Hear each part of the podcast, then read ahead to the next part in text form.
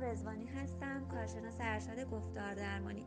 می‌خواستم در رابطه با اختلال در خواندن و اختلال در نوشتن که با اصطلاحاتی همچون دیسلکسیا و دیسگرافیا شناخته میشن صحبت کنم.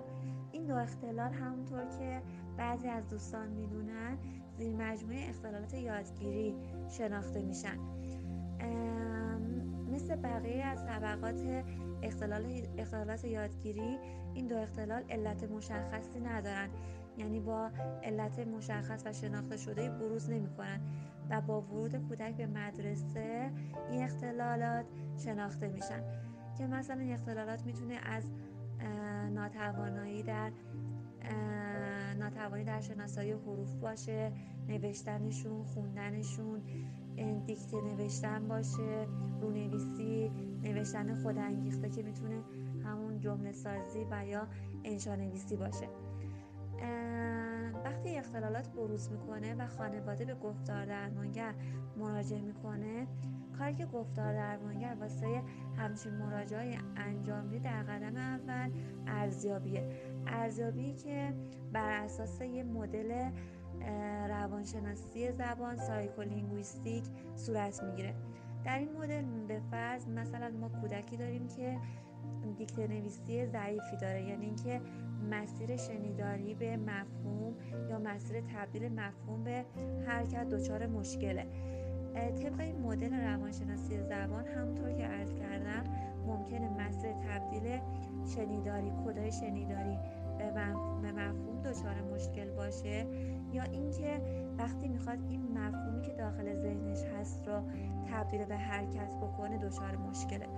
برای اینکه ما بفهمیم دقیقا کجای مسیر کجای این مدل کدوم یکی از این مسیرها دچار ضعف هستن از بقیه مهارت های کودک کمک می‌گیریم. مثلا می‌بینیم که نوشتن خودانگیخته خوبی داره. مثلا اینکه خوب انشا می نویسه اما دیکته ضعیفی داره. علیرغم اینکه همه ما فکر می‌کنیم خب انشا نویسی مهارت بالاتر از دیکته هست.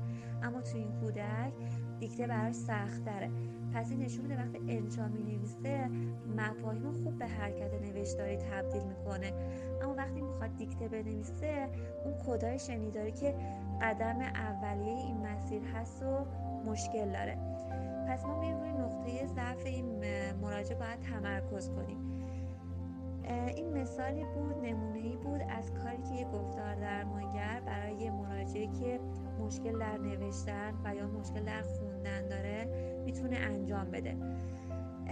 اما چیکار کنیم که این مشکلات بروز نکنه؟ معمولا شما بارها با بارها شنیدین که پیشگیری خیلی بهتر از درمانه. خب برای بچه های بالای سن چهار سال تستایی داریم که نمی‌تونه با قطعیت بگه که بچه توی شما توی سن مدرسه اختلال یادگیری پیدا می‌کنه یا نه.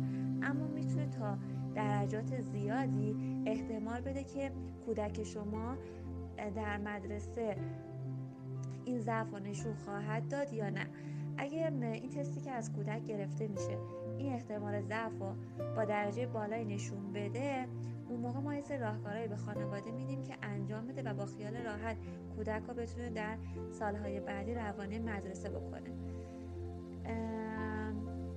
این تست ها معمولا از بالای سن چهار سال انجام میشه و اگه کودک هم توی سن مدرسه ضعف رو نشون داد کاری که ما انجام میدیم کار آموزشی نیست. نمیایم که بگیم کودک توی این مرحله روی این جمله روی این کلمه روی این صدا ضعف داره پس ما بریم روی این اشتباهات کودک کار بکنیم اون کار معلم حساب میشه. کاری که گفتار درمانگر انجام میده کار درمانی هست.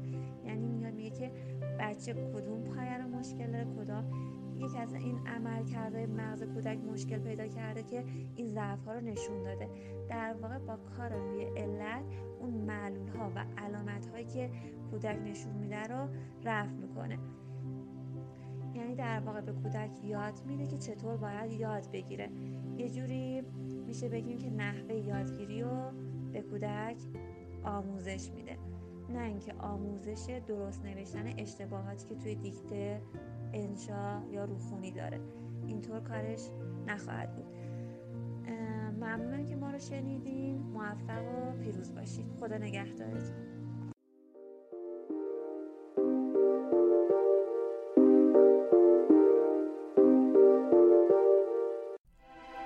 تهیه شده توسط پزشکان و روانشناسان جایروس.